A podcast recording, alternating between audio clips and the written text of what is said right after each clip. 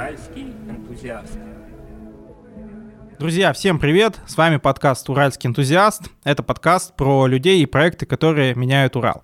Меня зовут Александр Козлов, я ведущий этого подкаста, занимаюсь студией подкастов «Послушайте», занимаюсь телеграм-каналами, про это мы рассказывали в прошлых выпусках подкаста, можете послушать, если интересно. А сегодня у нас в гостях Николай Паньков, предприниматель, мечтатель и автор идеи кругосветки.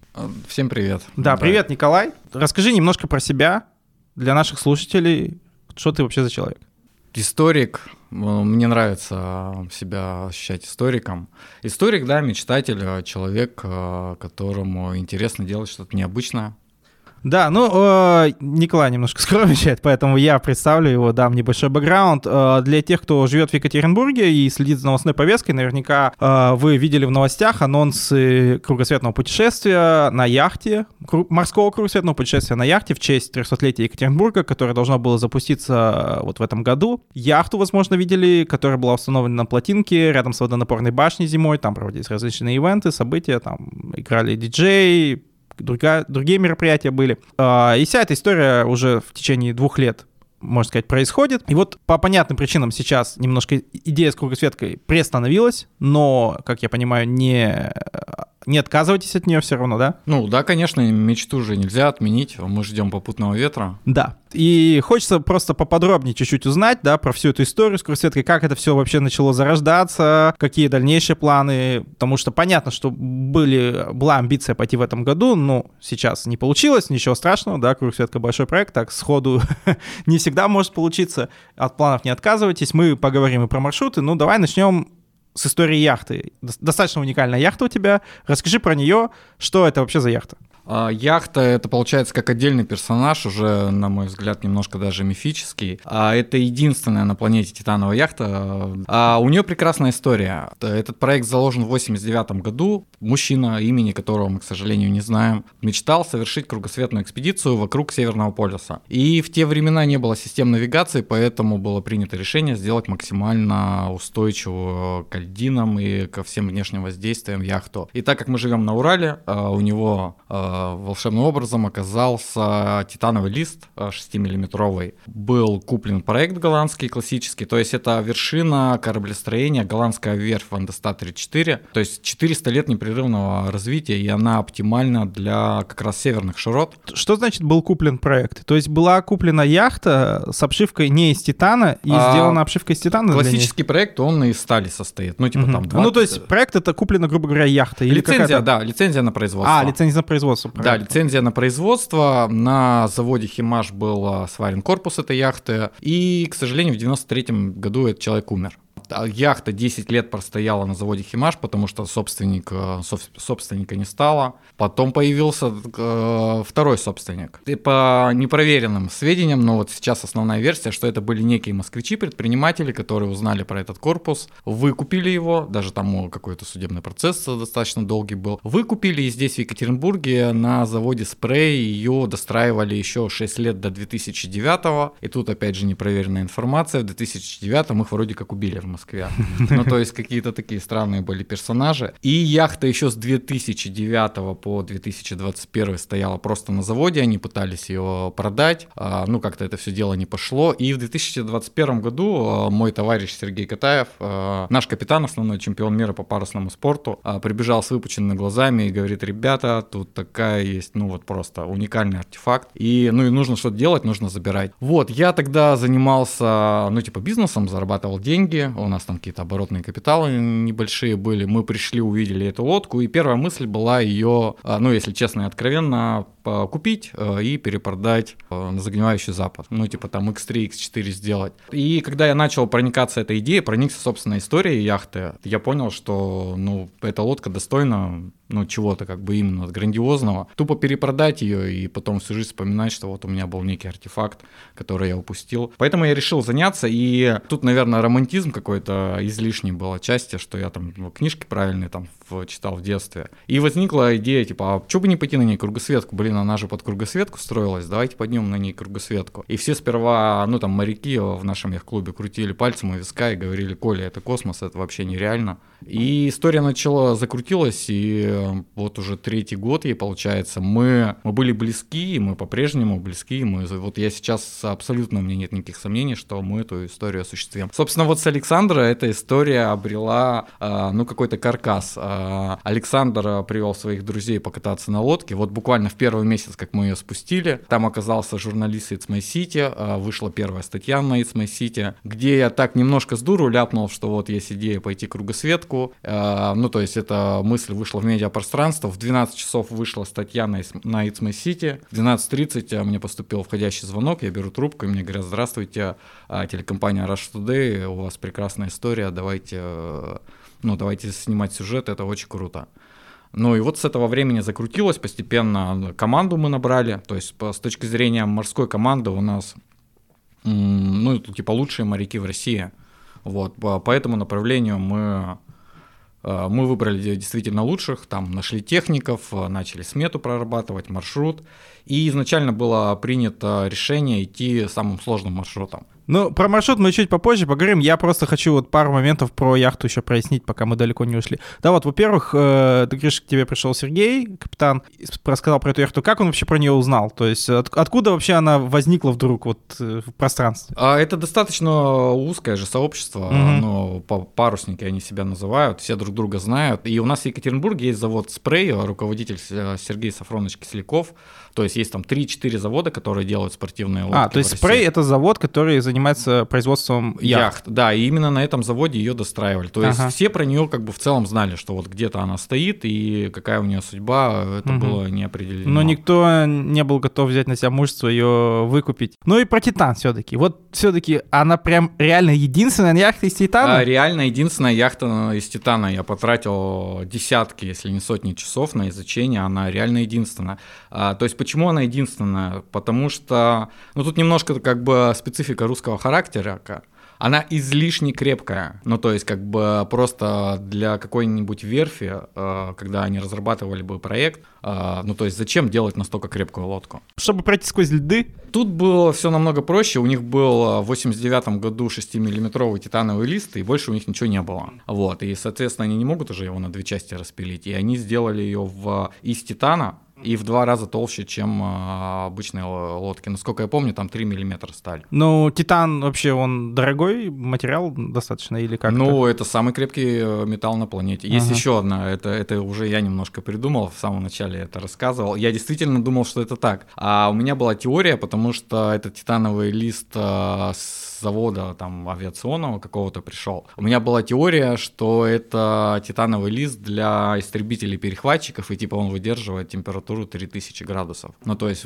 фактически этот титан может в облаке расплавленной плазмы находиться. И специалисты по титану, мы ездили на НПО Ависма, да, разговаривали там с начальником производства, и он сказал, ну, вот, то есть авторитетный человек, который на, делает для Боинга детали уже там больше 30 лет. Он сказал, ребята, реально, пройдет 10 тысяч лет, если она будет находиться, ну, там, в условно сухом каком-то помещении, ну, по пространстве, с ней ничего не произойдет, то есть э, титан не подвергается коррозии, крепкий и, э, ну, и устаревание металла не происходит. Нет усталости металла. Усталости, усталости да, металла да. нет. А обычно из чего делают? Из алюминия яхты? Э, сталь, ну вот сейчас из всяких там карбоновых современных материалов, сталь, дерево, пластик. Ну, в основном пластик, там процентов, наверное, 80-90 пластик. Да, значит, вот появилась идея пройти кругосветку на яхте, потому что она для этого, собственно, и строилась. Я так понимаю, было несколько вариантов маршрута. Давай вот по хронологии. Какой была первая идея а, маршрута? Самый первый маршрут. Тут получается стечение типа благоприятных обстоятельств. То есть а,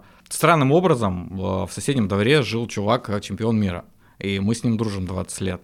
Странным образом, это единственная на планете яхта оказалась у нас. А, странным образом, а, ну вот сейчас там таяние ледников, и первый вариант маршрута мы планировали пройти а, вокруг а, Северного полюса, ну то есть получается по верхушке планеты. И до нас, а, ну типа в истории человечества, по верху Канады через северо-западный арктический проход на судах неледового класса никто не проходил. Вот, и последние несколько лет там а, расчистились льды, то есть мы реально могли, окно возможностей, мы могли стать первыми. Ну и, э, скорее всего, всего, встанем. Никто еще не опередил. Да, ну то есть э, на парусных судах там никто не проходил. Угу. Только на ледоколах Только на ледоколах, ну и вообще это часть Арктики, то есть э, российская Арктика достаточно исследована за счет того, что там ресурсы, вот Северный морской путь. Канадская Арктика, ну у них тупо нету ледоколов, тупо нету инфраструктуры. А, там есть один а, острова Святой Елизабет, по-моему, если я не ошибаюсь один из самых сложных участков, а, нам нужно было идти 1200 километров, и там в радиусе 3000 километров нет вообще ничего. Ну, то есть реально даже какой-нибудь там малютской деревеньки там вообще ничего нет. Ну, получается, как на другую планету. Но это такой автоном, автономный должен быть э, путь, да, там полный запас провизии и всего такого.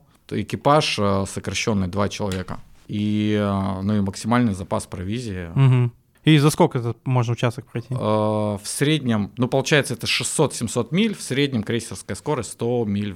Ага, ну, то есть за недельку там За недельку, да. Можно пройти. Да, вполне. Лодка по проекту предназначена 3 недели автономного плавания, экипаж 4 человека. Угу. Ну, то есть она предназначена там для пересечения Атлантики. И мы изначально выбрали слишком сложный, пожалуй, маршрут, если бы мы выбрали Атлантику, может быть, у нас и получилось первый год. Вот, мы выбрали самый сложный маршрут, и но и сейчас его немножко переработали. Потом а, началась а, история после 24 февраля. Э, прежде чем мы уйдем в историю после 24 февраля, давай немножко посерединке историю затронем, которая была а, связана как раз... То есть изначально была идея чисто такого спортивного плана, рекорд, пройти по Северному морскому пути, но потом в этой истории появляется Екатеринбург, наша такая уральская идентичность, привязка к 300-летию города, и, как я понимаю, есть некая корректировка маршрута, да, мы встретились а, с Сергеем Юрьевичем Каменским. А, у него тоже давнишняя мечта сходить в кругосветку. Как-то у нас вот эти все идеи сошлись. И это была его идея сделать кругосветку в честь 300-летия Екатеринбурга. Мы пересмотрели маршрут, и мы планировали стартануть из Екатеринбурга, ну, получается, из центра Евразии, доехать до на трале до Камы, там спуститься в Каму и по внутренней системе рек и озер выйти в Балтику, либо в Черное море и совершить кругосветку подсветку со стартом и финишем а, в Екатеринбурге.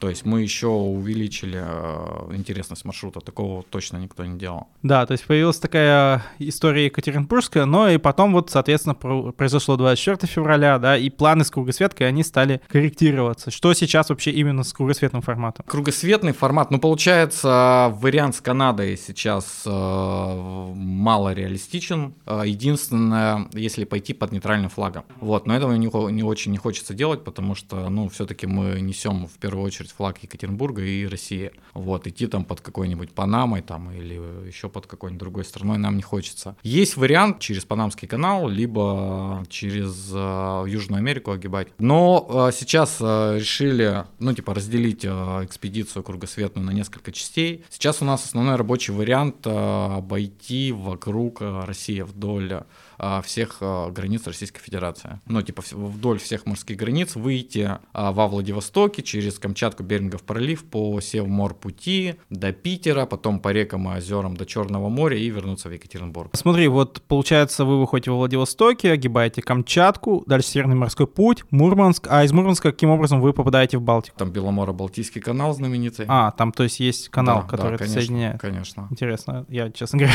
немножко про это даже не знал. А, окей, то есть потом Балтика, Балтика, и с Балтики по рекам... С Балтики через Ладожское озеро, там можно вообще в Москву зайти, ну, чисто теоретически. В Москву, по, ну, не в Москву, в Москву э, там слишком большой крюк. Потом в Волгу, все, мы спускаемся через uh, Волго-Донский канал uh, в Черное море и возвращаемся потом также до Камы. До Камы вы как возвращаетесь? По рекам и озерам. Для меня это тоже было открытие, что можно на яхте по центральной России путешествовать. Я да, то есть получается сейчас э, круга, кругосветка такая вокруг России, это рабочая история, да, рабочий вариант маршрута. Есть еще вот последний вариант, э, ну, типа, самый маленький. Угу. Пройти, ну, открыть э, условно новый стратегический путь, также дойти, доехать до Камы, там скинуться в Каму, дойти до Астрахани, пройти Каспийское море, там подняться снова на Трал и проехать по Ирану, ну, достаточно немного, там, тысячу с небольших километров. То есть мы за две недели из Екатеринбурга можем лодку перекинуть в Персидский залив.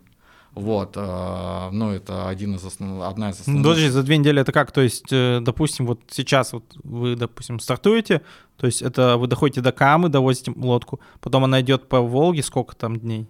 А, ну, дней 5-6. Это все под парусом? Нет, э, по рекам и озерам только на движке. Только на движке. Ну, немножко это, конечно... Три недели, да. Не так красиво уже да, получается. три недели. Понятно. Но, тем не менее, это такой Мгм. огромный результат. Ну да, это тоже сейчас такой новый стратегический путь, вот этот трансиранский такой, да, морской путь. Это интересное направление. А, Но, конечно, история с кругороссийской, э, кругосветкой, да, с кругороссийским путешествием, мне кажется, это... А- Она намного здорово. интереснее, и э, это, ну, такой значимый проект для страны, я считаю, что, ну, типа, мир меняется, и Северный морской путь, э, ну, по умолчанию станет одной из основных транспортных магистралей ближайшего будущего. И мы покажем всему миру, что на небольшой лодке всего 11,5 метров в длину можно пройти Северный морской путь. И на Северном морском пути есть еще одна интересная локация, Новосибирские острова. Там вокруг Новосибирских островов, получается, на судах нельдового класса тоже никто не ходил. И у нас есть план а, посадить нашего капитана Сергея Катаева одного в лодку, и чтобы он совершил соло-проход вокруг Новосибирских островов. Ну, то есть это мировой, это тоже мировой рекорд. рекорд, да, и это очень круто. Да, это очень, очень крутая история. Хорошо, давай немножко тогда погрузимся еще в контекст э, вообще яхтенного спорта и его развития на Урале. Э, Вот я знаю, что ты тоже рассказывал про то, что Екатеринбург, несмотря на то, что он не имеет выхода к морю, это одно из таких мест, где яхтенный спорт очень развит. Вот расскажи вообще, как это все здесь зародилось и происходило. А, Зародилась с 40-х годов, а, когда, в общем, приехали инженеры из Санкт-Петербурга, ну, из Ленинграда в то время. Ну, приехало два инженера, которые занимались на Балтике парусным спортом. И собрались здесь на Урале две первые лодки, а, это всем очень понравилось, и, ну и вот постепенно развивался парусный спорт. Тут получается очень высокая роль личностей. То есть был Крапивин, я, к сожалению, не помню, как его зовут. Он был э, идеологом парусного спорта, то есть занимался с детьми, то есть это было первое поколение. Вот он начал заниматься с детьми, и ну, то есть э, люди там с 6, с 7, с 8 лет уже на лодках, а это как бы один из самых прекрасных видов спорта, я считаю. То есть ты управляешь лодкой, там ветер в лицо, и, ну и очень это интересно и круто. Второе поколение, а потом эстафету перехватил Юрий Владимирович Крыченков. Собственно, этот человек внес основной вклад в развитие парусного спорта, а появился Свердловский яхт-клуб. И уже третье поколение людей, выросших, выросших а, на Верхсетском пруду, занимающихся парусным спортом, а, уже стали чемпионами мира. То есть у нас тут, ну, чемпионов Европы, я вот лично знаю, там, ну, несколько человек и парочка чемпионов мира. Ну, то есть, да, это уникальное такое сочетание, что чемпионаты Европы у нас а, озеро там, ну, 8 километров в длину, а чемпионаты мира проводятся в Екатеринбурге. И а, Чемпионаты мира в Екатеринбурге? чемпионаты мира, да, проводились вот, собственно, до 22 года. И наши спортсмены занимают первые места. А в России есть, ну, там понятно, что Санкт-Петербург, Владивосток, а, Сочи, ну и вот Екатеринбург. Но вообще я вот недавно выходные был на озере Тургаяк в Челябинской области, очень красиво, и я понял, что даже на Урале, где, ну, до моря в каждую сторону там тысячи километров, вообще яхтенный спорт на всех практически больших водоемах развит. То есть у нас есть яхты на Таватуе, например. Вот на Тургаяке есть тоже, собственно, яхт-клуб. Это достаточно развитая история. Хотя, казалось бы, где яхты и где ну Урал? да, тут э, есть некая клишированность, э, типа яхты, то есть что вот ска- скажешь среднестатистическому человеку яхты, там всплывают какие-то олигархи, там вот что-то дорогое. На самом деле это не так все дорого, и люди своими руками собирают яхты. Я думаю, тут гла- главное чувство некой свободы.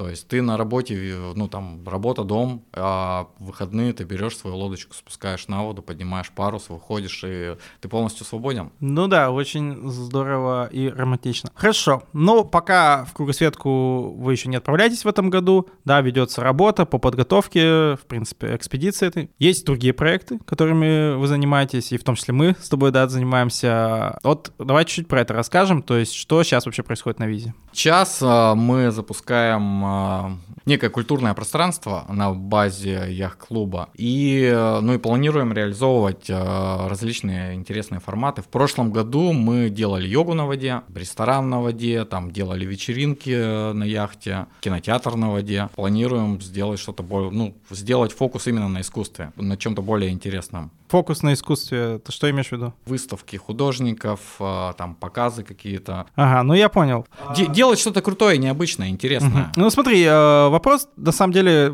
я хотел свести к супер практической плоскости. Вот э, ты рассказываешь эту историю, очень красиво, кругосветное путешествие, да, многие люди видели яхты и на Верхсетском пруду, возможно, да, что она там ходила. Есть э, ключевой момент, а, почему я вписался в эту историю. А, Я в молодости путешествовал, и у меня в Инстаграме есть а, слоган а, «Мечта укажет путь». И я всегда старался попасть в какие-то необычные места, там типа Тибет, пирамиды Майя и все такое. И когда я пришел а, первый раз смотреть эту лодку, у нее брендинг для Ночи музыки в 2021 году на весь корпус а, красовалась, красовался слоган «Мечта укажет путь». И я подумал, блин, ну вот это настолько явный намек вселенной. Ну да, если даже наблюдать за тем, как дальнейшая история развивалась, какая синергия вокруг этой яхты начала происходить, люди там подтягиваются какие-то события, то действительно... Есть это- некая магия, да. В этом По- магия есть, безусловно. Есть некая магия. Уже было несколько очень тяжелых моментов, что... Но уже хотелось сдаться, честно говоря. Ну, типа, все, все на тебе, и а, вот эта грань между, типа, запредельной какой-то мечтой, ну, кто я, я обычный чувак с района, там, условно, и, типа, кругосветка, там еще, там, Новосибирские острова, северный арктический проход и все такое. И всегда появляются люди, как бы, ну, волнами.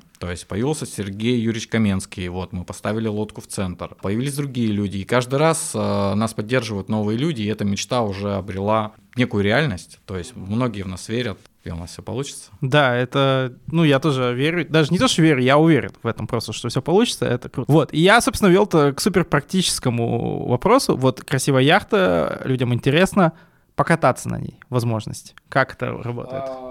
Походить на яхте. Нужно приехать в яхт-клуб Комотек, найти нас э, через, через Инстаграм, что-то мы еще сделаем, связаться и э, прокатиться. Мы стремимся, е- есть одно из самых страшных ругательств, э, типа для моряков, это гондольер. Это человек, который просто катает людей бе- без всего. Мы стремимся какие-то развивать интересные форматы, там, свидания делать, тусовочки мы делали, но не очень это зашло, потому что, ну, жалко лодку все равно. Вот мы открыты для встреч, ужины на воде, там вот что-то такое более интересное. У нас лучший, лучший вид на закат а, с нашей лодки, это сто процентов. Ну да, да, да, вообще на визе лучшие виды на закат, это точно. Хочется делать, да, некое волшебство. А, Я помню, в общем, был эпизод, чувак а, делал предложение своей жене, и, в общем, я сидел на берегу, пил кофе и смотрел, как они, ну, все, уходят в закат, там Серега поднял красные паруса, и а, я понимаю, что что они будут вспоминать этот момент всю жизнь. Ну, то есть у них будет некая привязка к этой лодке, как бы к нам всю их оставшуюся жизнь. Довольно часто делают предложения. Я несколько раз наблюдал там чуваков, которые там нервно достают а, коробочку с кольцом а, из кармана, там смотрят, потом делают предложение. Ну ско- сколько уже предложений сделано на А, яхте? да Больше 10. Ничего себе, вот это да. Как говорится, вносите вклад в развитие демографическое. Да, да, стараемся. Демографическое развитие России, здорово, здорово. А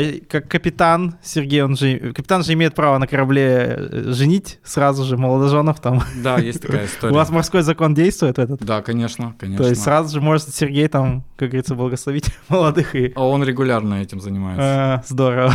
Ну вот, друзья, если среди наших слушателей есть романтики, то, пожалуйста, для вас идея, как можно удивить свою вторую половинку. А, Николай, как вообще сейчас идет процесс подготовки кругосветки? Что вы делаете конкретно для того, чтобы эта мечта осуществилась? Мы сейчас... э, Да мы готовы. Ну, Вопрос финансирования. Мы готовы, у нас готова смета, у нас готов технический проект, у нас, э, ну, как бы парни-моряки э, ждут условного вызова, чтобы пойти. Сейчас мы поняли, что нужно сделать нашу историю более реальной. А потому что мы, когда работали э, с крупными уральскими компаниями, мы поняли, что идея как бы наша бесподобна и всех вдохновляет, но это некая нарния, то есть люди не понимают, типа, ребята, может быть, может быть, вы просто сумасшедшие. И развивать миф о лодке, вот, в частности, э, вот этот культурный путь, который мы выбрали в этом сезоне, это один из этапов подготовки. Мы по- попадаем э, в новостную ленту, то есть люди, люди уже привыкают на третий год, что вот ребята все равно не сдаются, идут и как бы идут к своей цели. То есть разбавить, э, вот, ну что мы можем делать на Верхсетском пруду? И мы решили создать вот некие культурную программу. Есть есть проект, который мы вот буквально на днях реализуем, сделать из лодки арт-объект, а, используя паруса и корпус лодки как полотно. И один из, мы пока не можем э, рассказывать подробности, один из... Может быть, когда этот подкаст выйдет, он просто выйдет не в, прям в день, когда мы записываем. Может быть, уже будет этот проект реализован, я надеюсь, что это так. Вот. Но пока, да, мы не можем говорить, просто А это будет очень круто. То есть э, яхта превратится... В полотно, в полноценную картину, получается. Не хочется слова арт-объект употреблять, оно слишком клишировано. Произведение искусства. Вот, и так складывается, что каждый год яхта, ну, обретает некую, некий внешний другой фон. То есть сперва она была вот в красном, красном дизайне, когда она нам досталась. А потом она стояла на плотинке, у нас было брендирование к 300-летию Екатеринбурга. Сейчас мы сделаем в честь э, сказов Бажова, вот есть э, концепт. Когда мы мы выйдем в море, мы сделаем что-то другое. И изначально у нас была идея на каждом континенте, э, когда мы заходим там либо в каждый океан, либо в каждый континент менять дизайн. И чтобы кто-то из современных художников или из просто художников крутых а, рисовал новый дизайн, и получается по ходу маршрута мы собрали коллекцию парусов и потом на 300-летие Екатеринбурга привести эту коллекцию парусов, ну и выставить где-нибудь. Ну, это очень классная идея. Плотинке, да. да. Это очень классная. С идеями тут у нас вообще порядок, их очень много.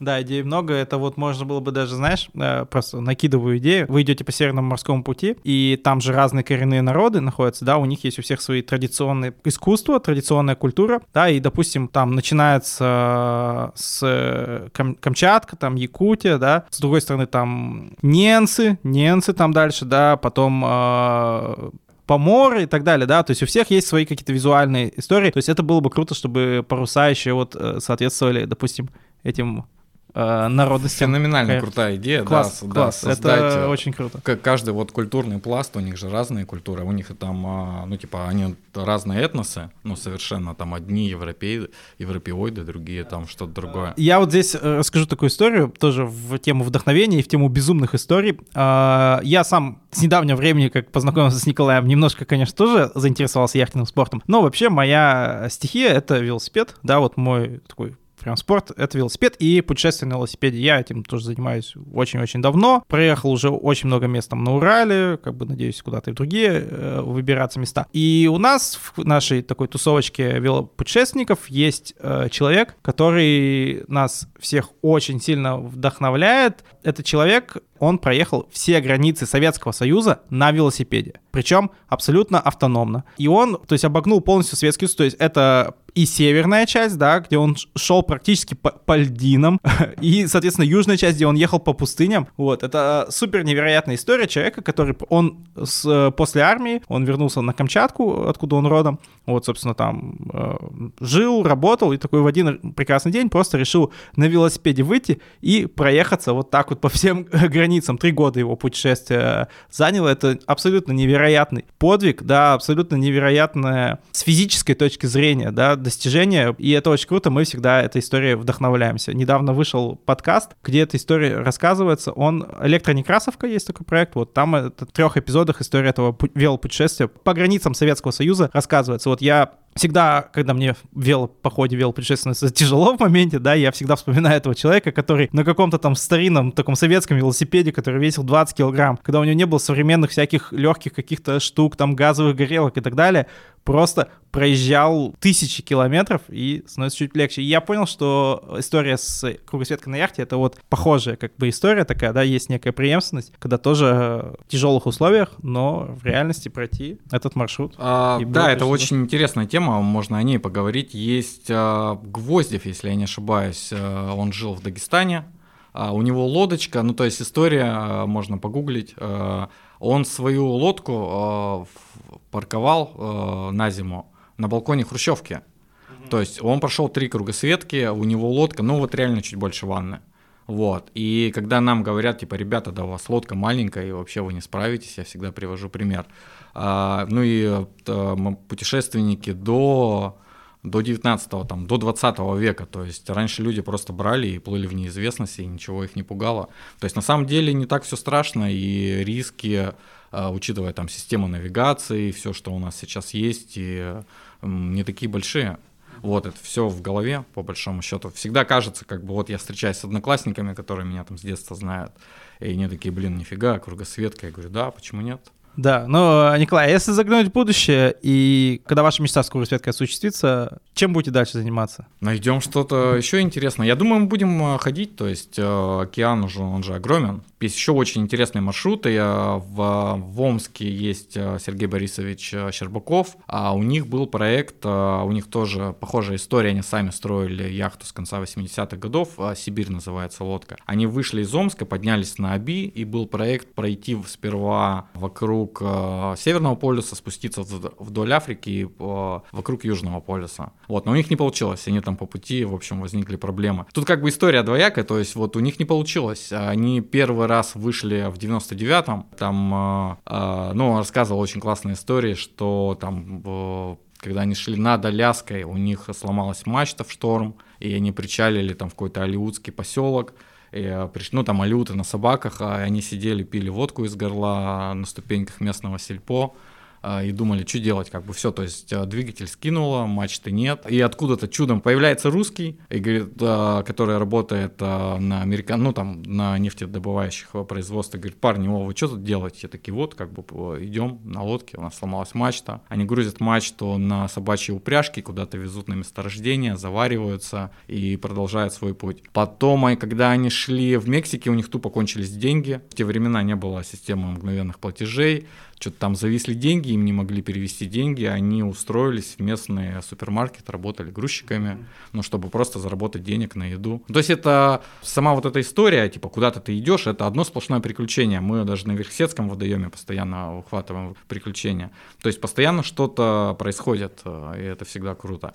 А вообще такой вопрос, насколько сейчас кругосветки распространены то есть есть такое э, ощущение, как будто бы, ну, кругосветка, вот когда ты слышишь это слово, это сразу же такое, вау, то есть что-то супер недостижимое и супер невероятное, хотя кажется, ну, я тоже чуть-чуть погрузившись в эту тему, кажется, что на самом деле достаточно много людей в данный момент времени даже находятся в кругосветках, в том числе на яхтах, и, то есть это такая уже достаточно обыденная и относительно доступная обычным людям история нельзя сказать, что одна относительно... Ну, не в России, это э, в, на Западе очень распространено. Люди выходят на пенсию, там, в 50-60 лет, покупают большую лодку и идут, э, идут в кругосветку. Есть такое понятие бабушкин, бабушкин маршрут, кругосветка, то есть ты выходишь из Европы, там попутный ветер ловишь, если у тебя большая лодка, ну, то тебя, ну, условно говоря, тупо доносят до Карибских островов, там тусуешься, идешь дальше. Но это распространено в Европе и в Штатах, а в России есть, э, ну, реестр кругосветчиков меньше Uh, ну там меньше 15 человек сходило. То есть всего лишь 15 Да, всего э, ну, команд? морских именно, а, меньше морских. 15. Ага. Есть в Новосибирске. То есть это такая история, то есть нужно быть немножко как бы сумасшедшим, пожалуй. А, есть ребята классные, я с ними встречался в Новосибирске. А, они продали квартиру в Новосибирске, купили яхту, не самую лучшую, довольно такую, а, и пошли в кругосветку с детьми. То есть э, пошли в кругосветку с детьми, сходили в Антарктиду, сходили, пересекли весь Тихий океан. И, ну, в общем, была там встреча, и э, у них дети как выросли на яхте, получается. И, э, и кто-то выкрикнул из зала, типа, ну что это слишком жестоко по отношению к детям.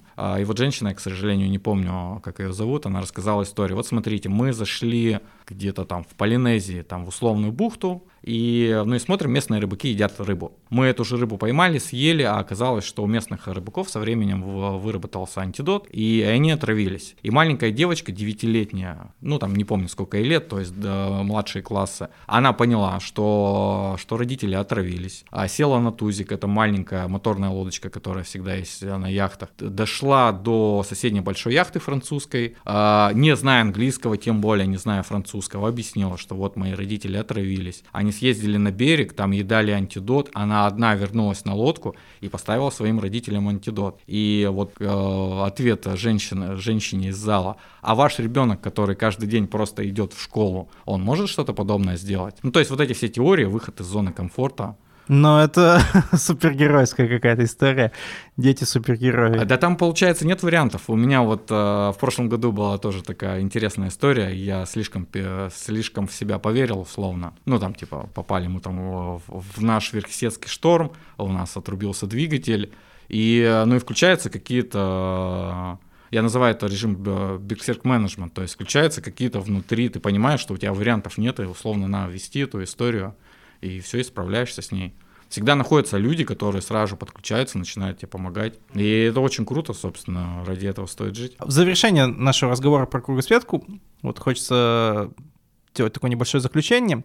Э, хочется верить, что наш подкаст слушают предприниматели, да, возможно, представители каких-то компаний, которым эта история тоже откликается, которая имеет, ну, на мой личный взгляд, э, государственное значение, да, мне так кажется, что это государственная история, которая величие нашей страны может э, в очередной раз подчеркнуть. Сейчас я так понимаю, что ищете вы партнеров для кругосветки, да, давай, ну, такое небольшое обращение, обращение для партнеров, для тех, кто хочет поддержать, как это сделать, что нужно, то есть. Да, мы ищем а, стратегического партнера. Нам хотелось бы, чтобы это была одна компания, а, в которой у нас бы совпадали ценности и идеология. За два года подготовки к кругосветке, а, не выезжая за пределы Екатеринбурга, ну, то есть сама концепция позволила нам выйти на федеральный уровень.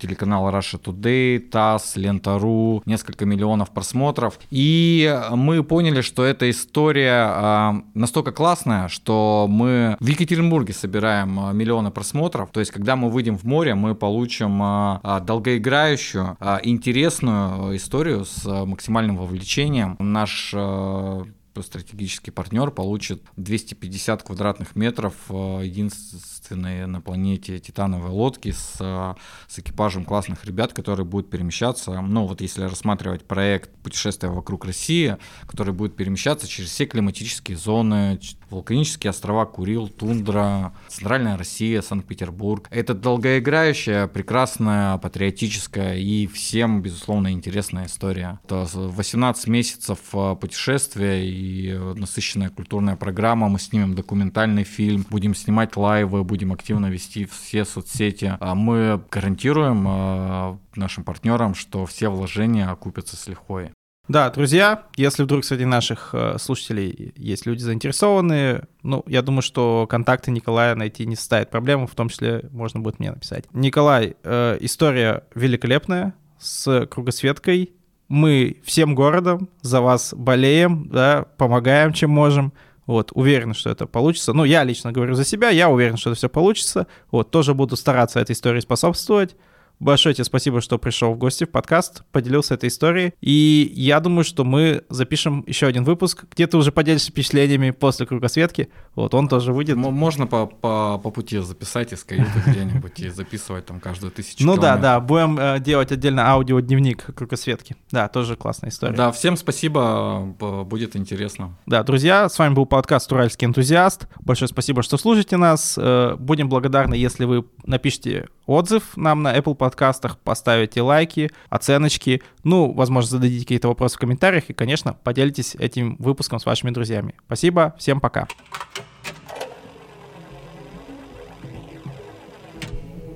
Уральский энтузиаст.